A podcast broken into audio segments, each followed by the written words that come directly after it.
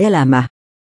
Moniko aikuinen on oikeasti kaikkiruokainen, miksi siis lapset pitäisi pakottaa maistamaan kaikkea? Kirjoittaja Rosa Meriläinen oli lapsena nirso ja piti lähinnä sisäfileestä. Eivät hänelle aikuisinakaan maistu tillimakaroni ja wingsit.